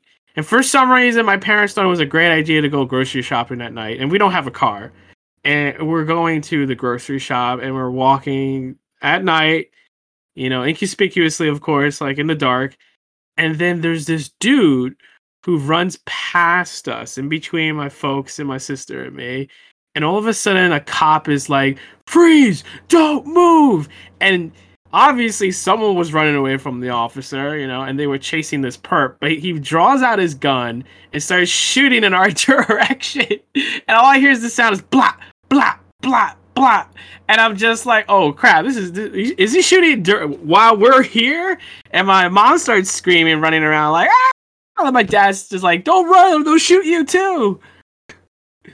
True story. True story. Jesus Christ. That's horrifying. It was, but I was a kid, so I didn't really like couldn't process it in real time. Like, oh, we're endangered, you know? Like, I was just so. What's the word I'm looking for? Not numb, but uh, Traumatized? not traumatized, but desensitized to violence on that scale. You know, like to me, it just didn't felt real. But it, it was a real moment. You know, it was like, oh shit, this actually did happen to us, and I was somewhere in Queens. Oh, so Uh, you were like uh, dissociating. I, I I'm very much you know when it comes to like gun violence and anything like that. To me, it's just noise. To other people, it would be like PSD or something. You know, like oh my god, it, it triggered me. and that's valid. Some people have experience with when it comes to sim- with similar sounding sounds, like the loud abrupt sounds that they make. You know, like the it mostly draws back to a memory or an experience they might have had associated with that sound. To me, it's just noise, and I'm so accustomed to it because I've I've heard a lot of gunshots in my time. Um, I've actually been on the shooting range. You know, I've done uh, shotguns and rifles and things like that. You know, not to like hone my skills or anything like that, but just recreational fun. You know, Yeah, So it- I've, I've only ever shot uh, pellet guns.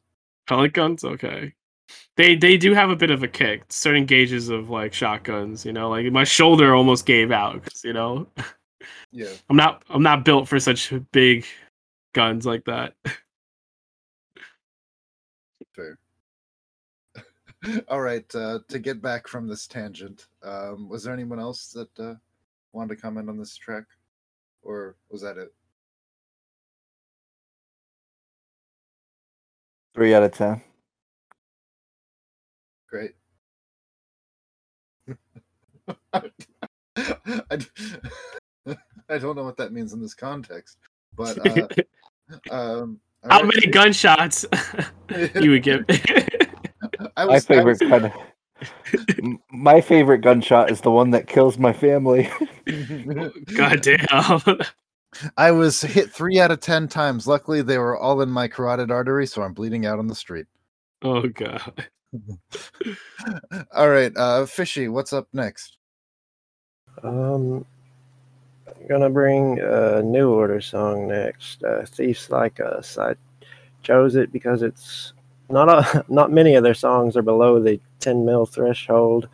Uh, this one is not super obscure, but in the context of New Order, fairly obscure, and um, I think it does a lot interesting. I think it's um, a lot more indicative or representative of the switch that occurred when Joy Division became New Order than a lot of their uh, more popular stuff is, like Blue Monday and stuff, where they go all in on the synths. This one retains a lot of the uh, multi instrumentation, and I think it's a lot more interesting than a lot of their more popular songs. And it's uh, Thieves Like Us by New Order. So is it more post punk like um, Uh, Joy Division? Yeah, I'd say it's a lot more post punk than um just electric. Like they kind of move towards it. It definitely still retains a lot of reverence for the lyrics, I think, but also in that regard, in contrast to Joy Division, the lyrics and vocals are pretty plainly spoken here without um you know Ian Curtis's whole thing it sounds like the mic's running away from him and he talks in riddles. This is kind of just saying what you mean, which is interesting in the context of mostly the same people that made all of Joy Division songs to me. Uh, let's see.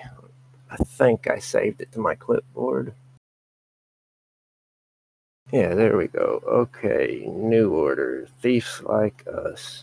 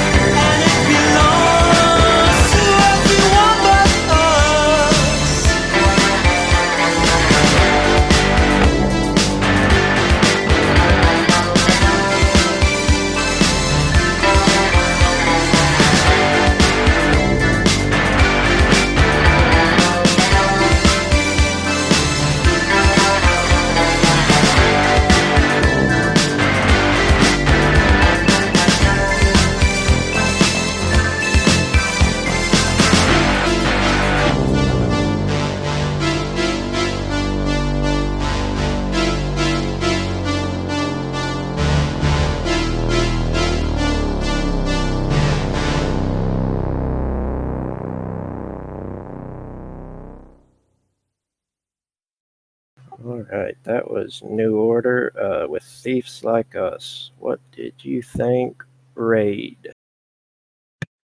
I like it. I definitely was caught in a trance with this one. You know, this tip, this to me, this is definitely like midnight vibes. I would be driving in my car if I had a car, and just silently listen to it. You know, I probably would have like lose. I would definitely lose myself in the song.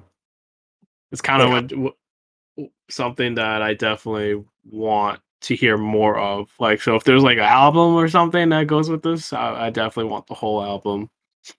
Uh, well, this was released as a single, but uh, they have several songs that are pretty similar. I'm sorry, did I cut you off? I, No, man, I, I only have nice things to say. I don't know how I could crit- critique this song. You like, you can't mess with it any more than what it is now currently. Like, there's nothing I could add or take away from it. I think it's it's it's it's for me for sure. nice. I'm glad you liked it. Well, you Uh, can critique something without criticizing it. But usually when you crit- when I try to critique, I want to be constructive. I want to say this would sound great if you did this to it, but you know, not, I can't do that all the time. But with this song, I, I wish there was something I can like flavor it with, you know. But honestly, as it is, I like it. Like I just wouldn't mess with it. Like a recipe. If music had a recipe, I would not fuck with this recipe. I would stick to it. Yeah, I feel you on that. It it does just feel like a complete package to me. This song, it's one of my very favorites. Uh, You can see why. Uh, Laz, what did you think? I think it's fucked up. Oh, No, it um it's great, but I mean ag- again, like like great. I I already love, you know, like Joy Division and New Order, this, you know. But I I I hadn't heard this song uh somehow. So um yeah, no, it's great. It's very warm and inviting. I love the sliding uh bass. Uh just um there's a uh surprisingly a lot going on for just this um you know like straightforward um just like really um instrumentally um aware you know uh post-punk song with a, a, a lot of um flourishes a lot of uh pulsing elements um you know the keyboards the bass the the the, the guitars and um and of course very straightforward vo- vocals as you said before um but it it was it was a very very clean song um very good Yeah. Cool, cool. Um, Olaf, what did you think? Uh, not not that big a fan of synth. Uh, and also I'm a diehard Joy Division fan, and I think Joy Division fans fans come in two camps: the ones that love New Order and tho- those who don't. because uh, I think I would enjoy it more if it wasn't attached to Joy Division. To be honest, I'm just I don't know a little. That's a me problem. This song is good, and it's uh, relaxing. I don't know, like like uh, Rade said, like a car song, I guess. But I to know that Joy Division went after Ian Curtis and became like a synth pop band, kind of bothers me a little bit, if I'm honest. But this song, it is good. There's some Joy Division in there still, but I would like more bass, more bass lines, and more Ian Curtis. And actually, I would prefer Joy Division. Stack all the bases. Wall of bass.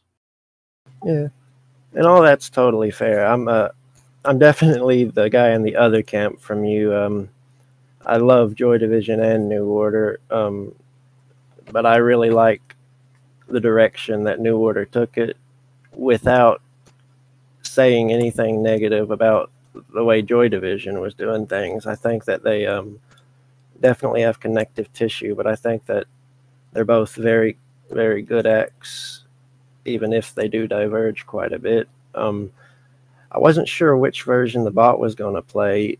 The one that I thought it might play does have quite a bit more bass and instrumental. It has like a three minute just instrumental lead in, so that might be worth searching out if anyone's more uh, into that aspect of it. Um, and Billy, what did you think? I liked it a lot. Um, uh, I there's not much I can say about this, but I really did like it. I, um, the the I think there's those bright synths, and I think I've already said it before, but like the contrast of the bright synths and those kind of like lower vocals is what really kind of makes this ha- harmonize for me and really gives it like a fun energy, even when um, the lyrics are a little bit more um, wishful and aren't exactly as uh, happy. But I, you know, I I don't have the full context for, you know, the bands before, and I don't really care personally. I think that this is just a good track. Oh well, uh, let me sum it up for you. Ian Curtis, uh, uh, he was um, like an ironic neo-Nazi. He had seizures and then he killed himself. That's it. That's the whole story. That's very reductive. I still don't. I won't say I don't care because fuck Nazis, but But he wasn't a real Nazi. Probably. He, like, well, probably. Yeah, you're right. Like, who the fuck knows? And, Yeah. and, like the, the band really uh, got into like uh, Nazi imagery and uh, iconography. The name itself, Joy Division, was named. Yeah, yeah. Yeah, yeah, yeah. Yeah, they were flirting with it, but I think that was in, like I'm playing I'm playing defense for fucking dead people now, but Yeah. it was before a time when like at that point the World, World War II was had just happened pretty much well, you know, it was still pretty fresh and no one was actually a Nazi. Nowadays you can't really tell like ironic Nazis from actual Nazis these days, so it's a, a bit different now. Right, and that's what I was trying to say in, in context. Like back at that at the time when they were using all these elements, like it was before uh the real like Nazi punks had really become a thing. And then uh when they did become a thing, not too long afterward, uh, you know, the members of Joy Division were like, "Oh fuck, we're being lumped in with these people, but we don't actually believe this shit." You know? Yeah, it's uh Joy Division and New Order, like I said, are two of my favorite acts, but uh, they're one of the very few things that I just kind of consciously don't examine too much because I just I like them enough that I don't want to discover that I think that maybe they uh, they flirted too much with some stuff they shouldn't have.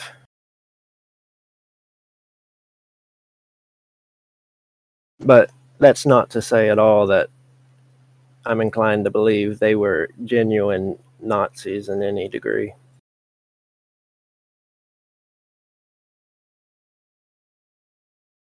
Okay, uh, some great uh, topics tonight. Uh, J- J- uh, Johnny Depp, um, domestic uh, uh, abuse, uh, uh, gunshots. I'm still gonna talk about pretentious music too. Yeah, good.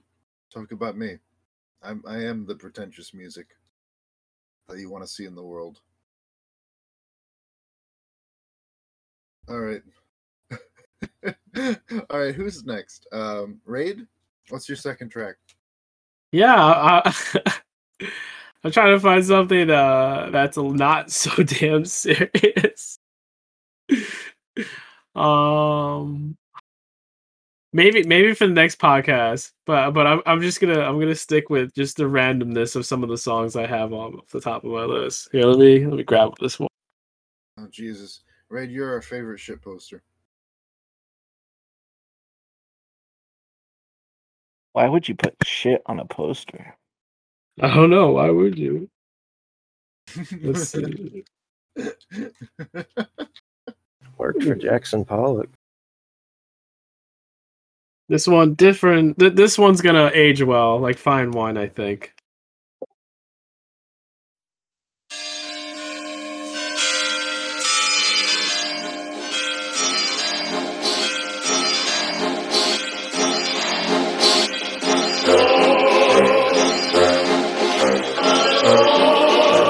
Хорошо, хорошо, хорошо. Hi, my name is Vlad. You might say that I am bad, but I really am quite nice if you look into my eyes. Angry and calm, patient and eager, maybe nothing better, but a top-notch leader. Ah, just kidding. I am the best. I am DJ. I don't dance. The beat is mine. The tune is mine. I'm mine. just kidding. I am the best. I am DJ. I don't dance. I'm cool. I'm ice, and I roll the dice.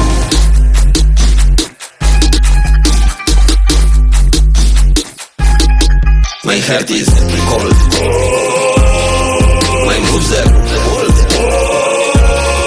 Never get old. I save the world. Did you know? I save reporter from a tiger attack. Did you know? I drive Formula One car on the racetrack. Did you know? I dance will beat you the track. I fight jiu-jitsu with hand on my back. I hit the book. I make a strike. I never pull back, never sack. I'm called like Jack.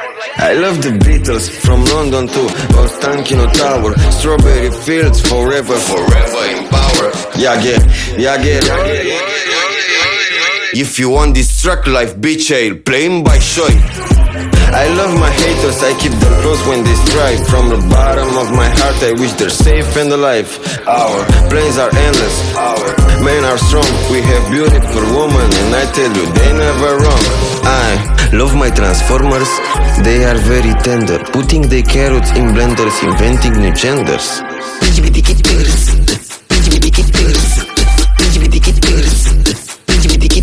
My heart is cold. My moves are old. Never get old. I save the world. Did you know? I save reporter from a tiger attack. Did you know? I drive Formula One car on the racetrack. Did you know? I will beat you the track. I fight jiu-jitsu with hand on my back. I hit the book. I make a strike. I never pull back, never sack. I'm called like Jack. Oh, Hello, Mr. Trump. How is in the office? Uh, fine, thank you. No problem. It was a promise. I see no wall, but that's fine. Another four years, it's uh, enough time? My heart is cold. My boobs are cold. Never get old. I see the world. I am here, little girl. You called me to save the world. Yes, Mr. Putin. I knew you are a good man. Let's do this.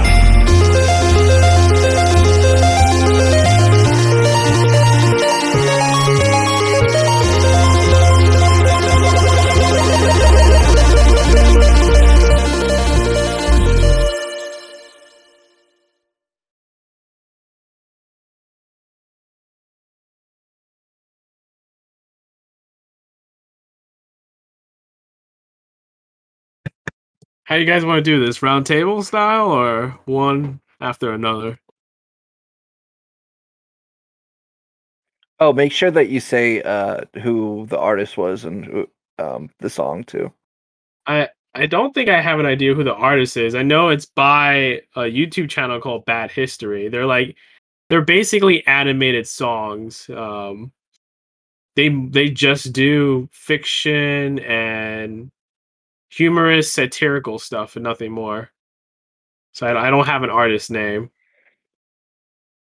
That's fun. That makes sense. Could be like a studio. Yeah, they Uh, I guess let's just do one at a time. um Fishy, how about you? You go first. Uh, I really don't have too much to say. It was um, it took me a minute to kind of realize what was going on. I guess so to say. Like, I couldn't tell immediately if it was going for the whole hog satire route or if it was trying to say something. And I, uh, I think it was not trying to say something. At least nothing that really spoke to me, either in terms of the music itself or the uh, lyrics. It's uh, if you, it kind of gave me the uh, old vibes of those old epic rap battles of history stuff that was popular 10 years ago. Uh, and I might have liked this 10 years ago, but uh, it's not really for me now, I don't think.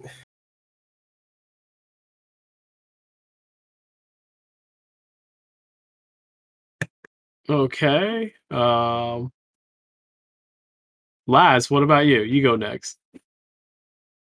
Oh, uh, hearing about uh, Putin for that long, it made me want to say the N word. The- What?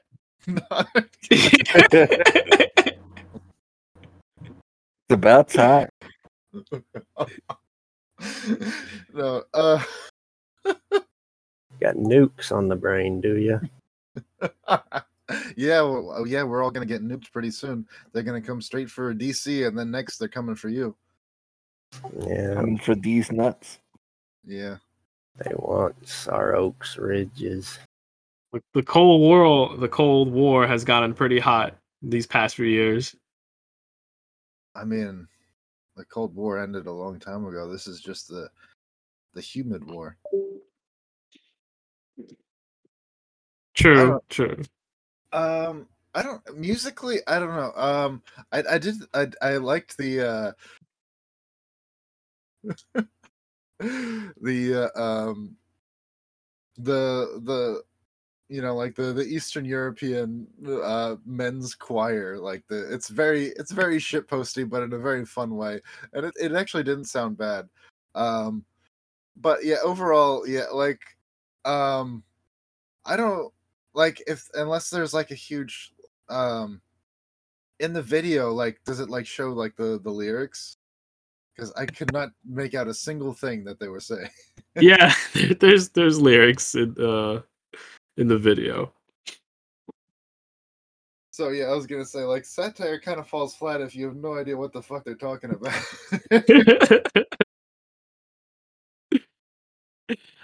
um it really depends on how well um are you familiar with the propaganda that happens in Russia, you know, regarding to Putin? oh shit. You know, I'm, so I I'm, I'm- Ukrainian, so so a, a lot of this really references to like his ego where like yes you know i beat up polar bears and tigers and and i help people you know Oh, yeah, I, I know everyone's seen the uh, the picture of him uh, uh, topless riding the horse. Or or topless riding on like a polar bear or a moose or something, you know, Arctic, you know, related. Polar bears are lethal. They they're the one bears that are strictly carnivorous. Yeah, you So- do not fuck with polar bears. Yeah. They will eat you. And, and that has happened to cameramen that were taking like footage like way way up there on like the on the ice and because food is so scarce uh polar bears do not mess around. If they see you they are coming for you. They will swim very slowly towards you.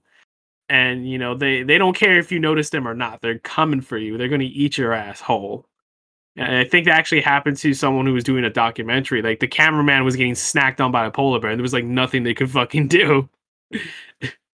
God, I I'm terrified. They're coming for me now. Yes.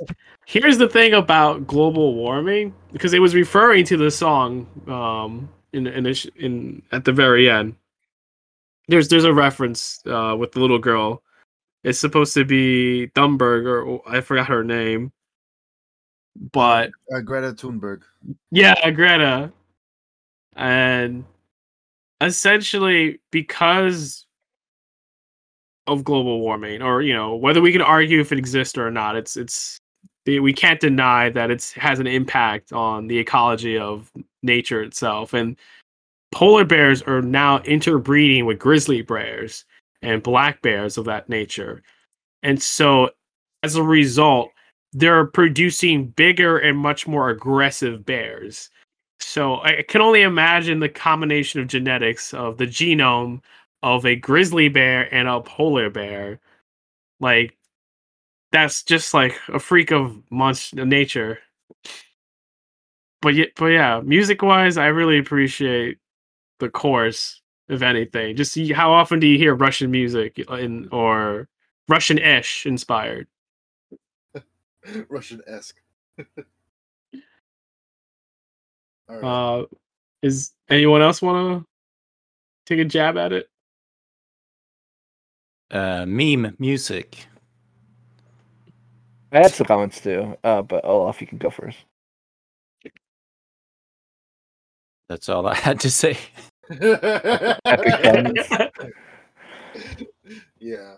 I, I, I prefer this song to the other song at least. Um, I, I thought this song was funnier for sure. Um, b- I did hear a little bit of what was being said, and I I really liked. I think it would help to have the visual element here um, to kind of see because you know I feel like I'm supposed to be seeing things, and I am visualizing it in absence of that visual element. So, you know, the phone call to Trump is funny, and then um having like the girl swooning over him is, was uh is funny so i i i think that this is a better sati- satirical song um and i uh i did enjoy the chorus here um a little bit more i even enjoyed those um that chip tune at the end um this has a little bit more of a tune and a little bit more melody and it wasn't a bad track. It was pretty fun.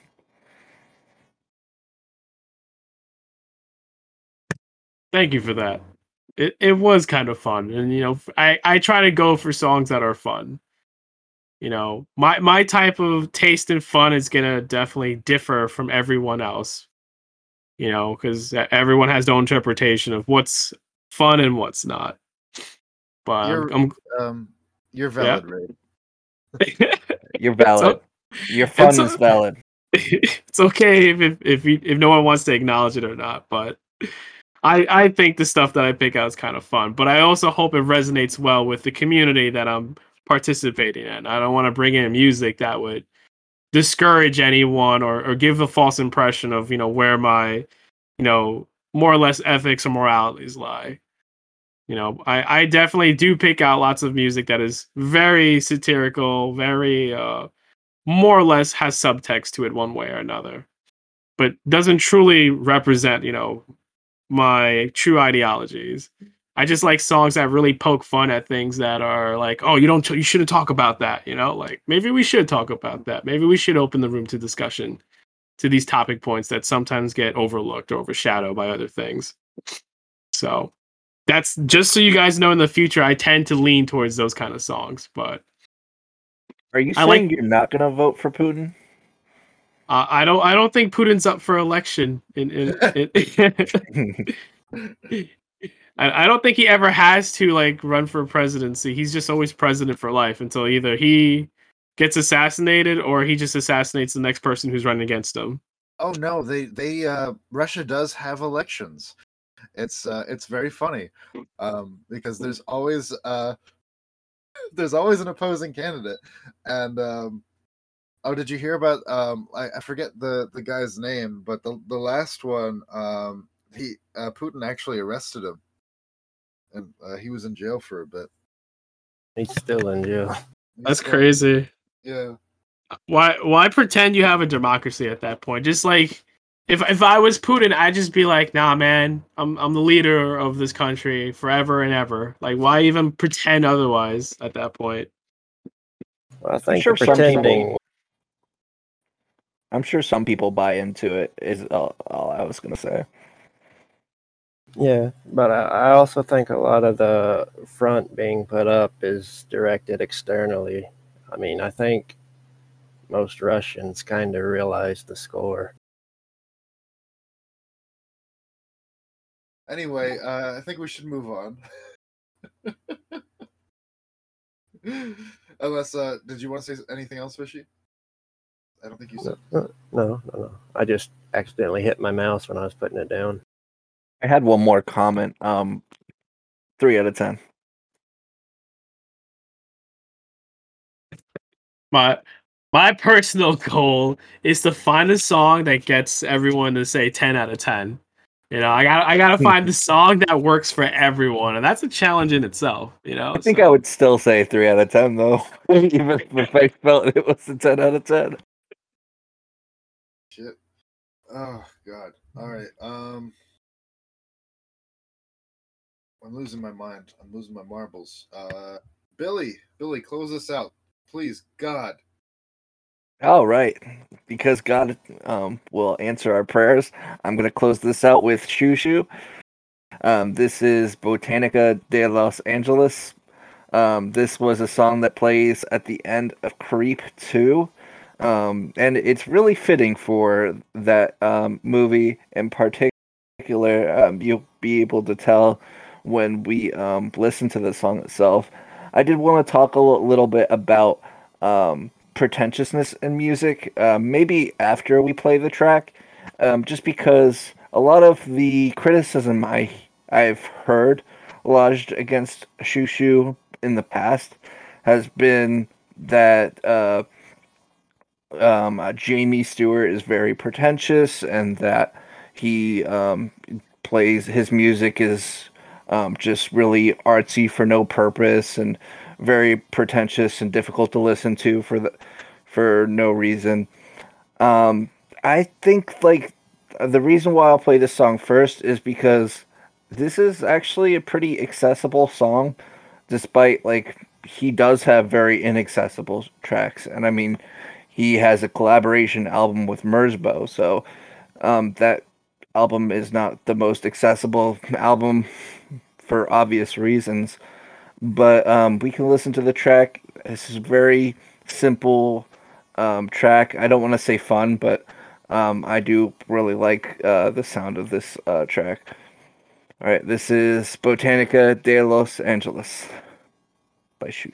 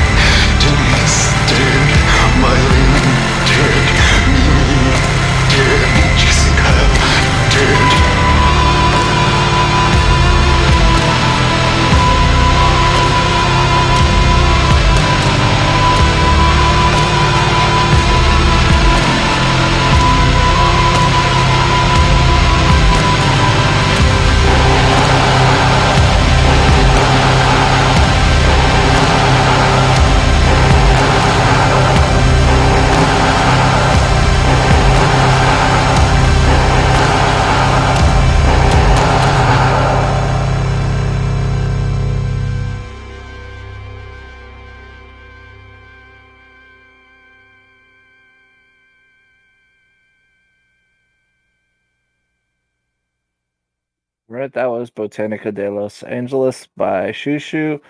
Um, and I uh, you definitely see why it's uh, in Creep 2. Uh, definitely a good um, song, probably about someone who's killing people.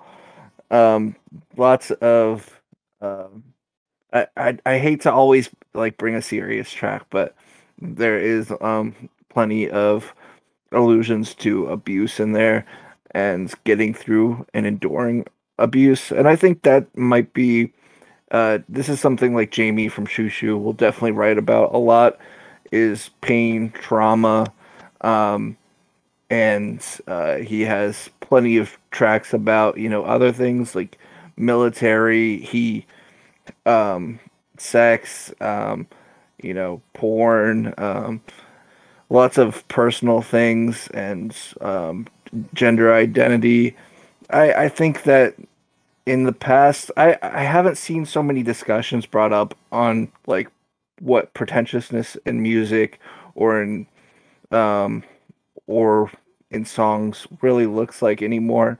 And I think we're kind of hopefully phasing that like criticism out at this point because of how much music has evolved. Um, I definitely like to have that be part of our discussion as we're talking about this. Uh, but I uh, think that the reason why that criticism may have may have been lobbed at him in the past is because of how personal his music gets and how he uses his maybe his his vocals to portray some of that emotion as well. Um, I'll stop talking so much, and I'd like to hear Laz's thoughts about all of this.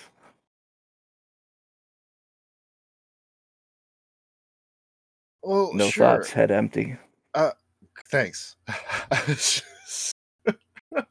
I I I uh, I have to push. Uh, pu- I have to push. I have to push the button to unmute, and I'm very uncoordinated and a very awkward and gangly person. So it takes me several seconds to uh, do anything. Um, but anyway, uh, yeah, I I have definitely heard, uh, you know, like the. I I'd be reluctant to even call it criticism because calling something pretentious is really not like a, a valid form of criticism. It's uh it's a form of dismissal. Like you're not even uh really engaging with the uh the art really if you're calling it pretentious. You're just like saying this is not worth my time, this isn't valuable to me. I'm just not even going to put in the effort to try to appreciate this. And I know that sounds like, uh, like a bit pompous to to phrase it like that, but that's that's just how I I feel. I feel like it's uh unless something is like affected, like in that it's um deliberately trying to it's an artist who thinks that they're smarter than they actually are and they're uh trying to uh put on airs and pretend like they're uh some level of sophistication above themselves but I do not feel like that's Xiu Xiu. I I feel like uh uh like Jamie definitely explores themes um both uh, musically and lyrically that he definitely comprehends and uh understands thoroughly and I feel like uh the lyrics in this uh, especially are heightened by the the syncopation of the music just uh, adding that level of uneasiness that uh, just kind of holds uh, throughout, and it feels like you know it feels like the the after effects of uh, shock or PTSD,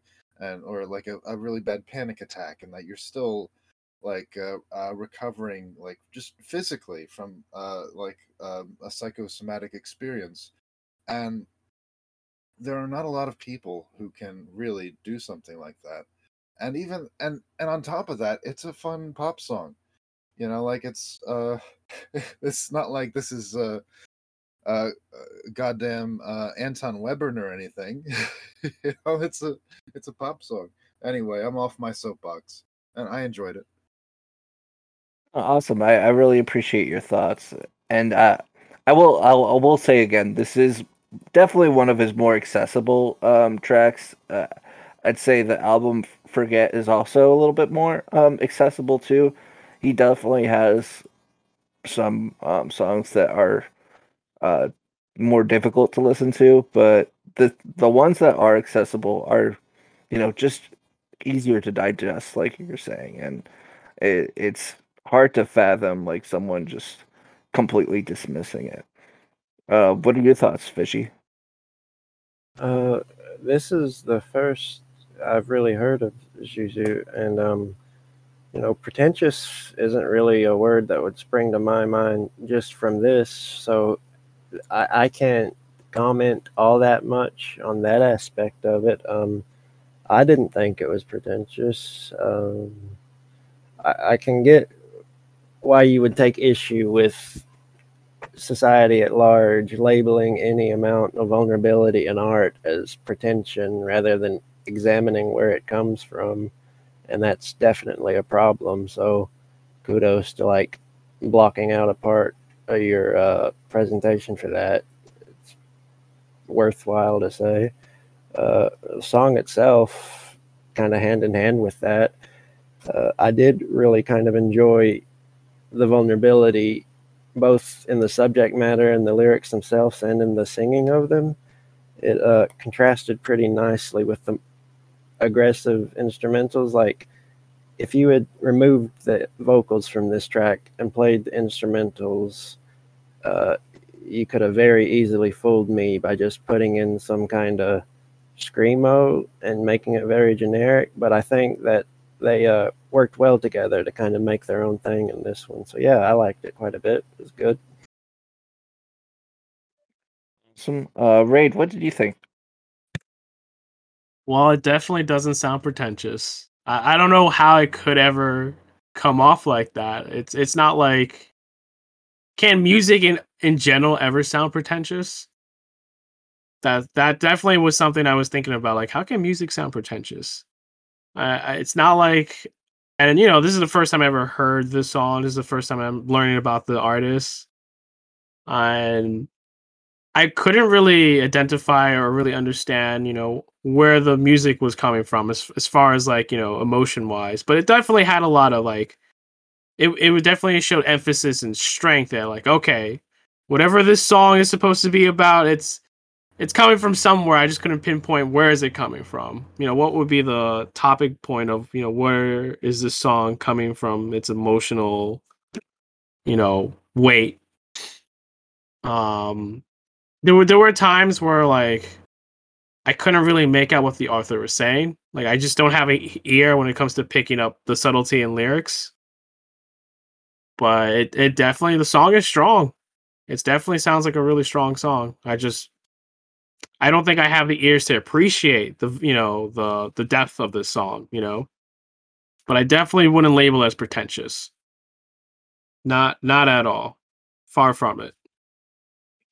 Ooh, it might and honestly sometimes something like this is for for me personally worth like revisiting too, especially because you catch so many different things um, a second time or a couple times around. And I know, like, I've gotten so used to his voice, but at this point, that I can pretty much hear what he's saying pretty well.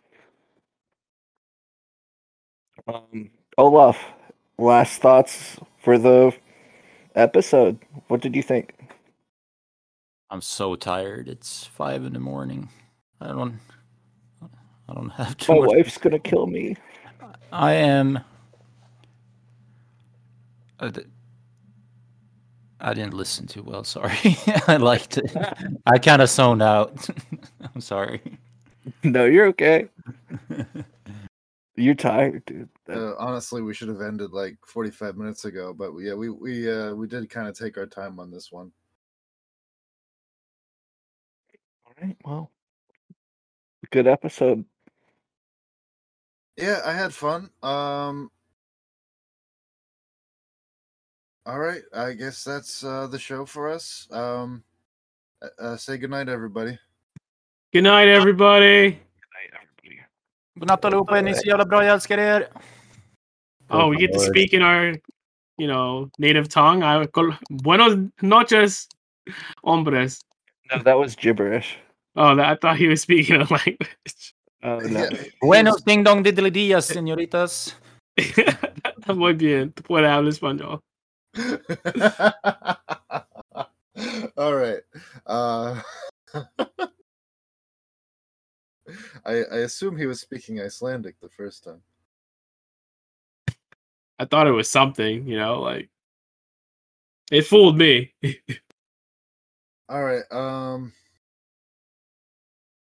Oh, sorry, Olaf. What were you gonna say? Nothing. Okay. All right. That's that's Oh, our show. what? Wait, was it really gibberish? Because I was just making a joke. No. Oh, okay, good. you made fun of his culture. That's not a good joke, Billy. It's racist. He's gonna throw you in a volcano. I'm going on Twitter right now to cancel you. Get get wrecked, my dude. But All right. Um. Jesus. Uh, all right. In the words of uh, Trent Reznor, uh, "God is dead. No one cares if there is a hell. I'll see you there." Good night, everyone. Uh, this is the music smoothie. Um, hope you enjoyed the the taste of our our blend. All right. Let's. It's time to kick off the bots. And bot one. All right, and that was our latest episode of the Music Smoothie. Hope you enjoyed that blend. And uh, if you like what we do and would like us to record consistently, uh, we're currently trying to record weekly. Uh, consider donating to us on Patreon at the Music Smoothie, and um, follow us on Twitter at T Music Smoothie, and uh, we're available on uh, Instagram and Facebook. Just the Music Smoothie. Uh, all the music we use is fair use under the uh, media um, criticism clause of fair use. And uh, if you like uh, the music we listen to but don't always have time to listen to the episode, our um, playlist is available on uh, Spotify. Just type in the music smoothie, and uh, you'll be able to find all the music we play. All right. That's all the music that's available on Spotify, at least. Not all of it is. I uh, hope you guys had a great time. And um, have a good one. Day, morning, evening, night. Uh, times mm, uh, in other dimensions as well. Yeah. All right. See ya.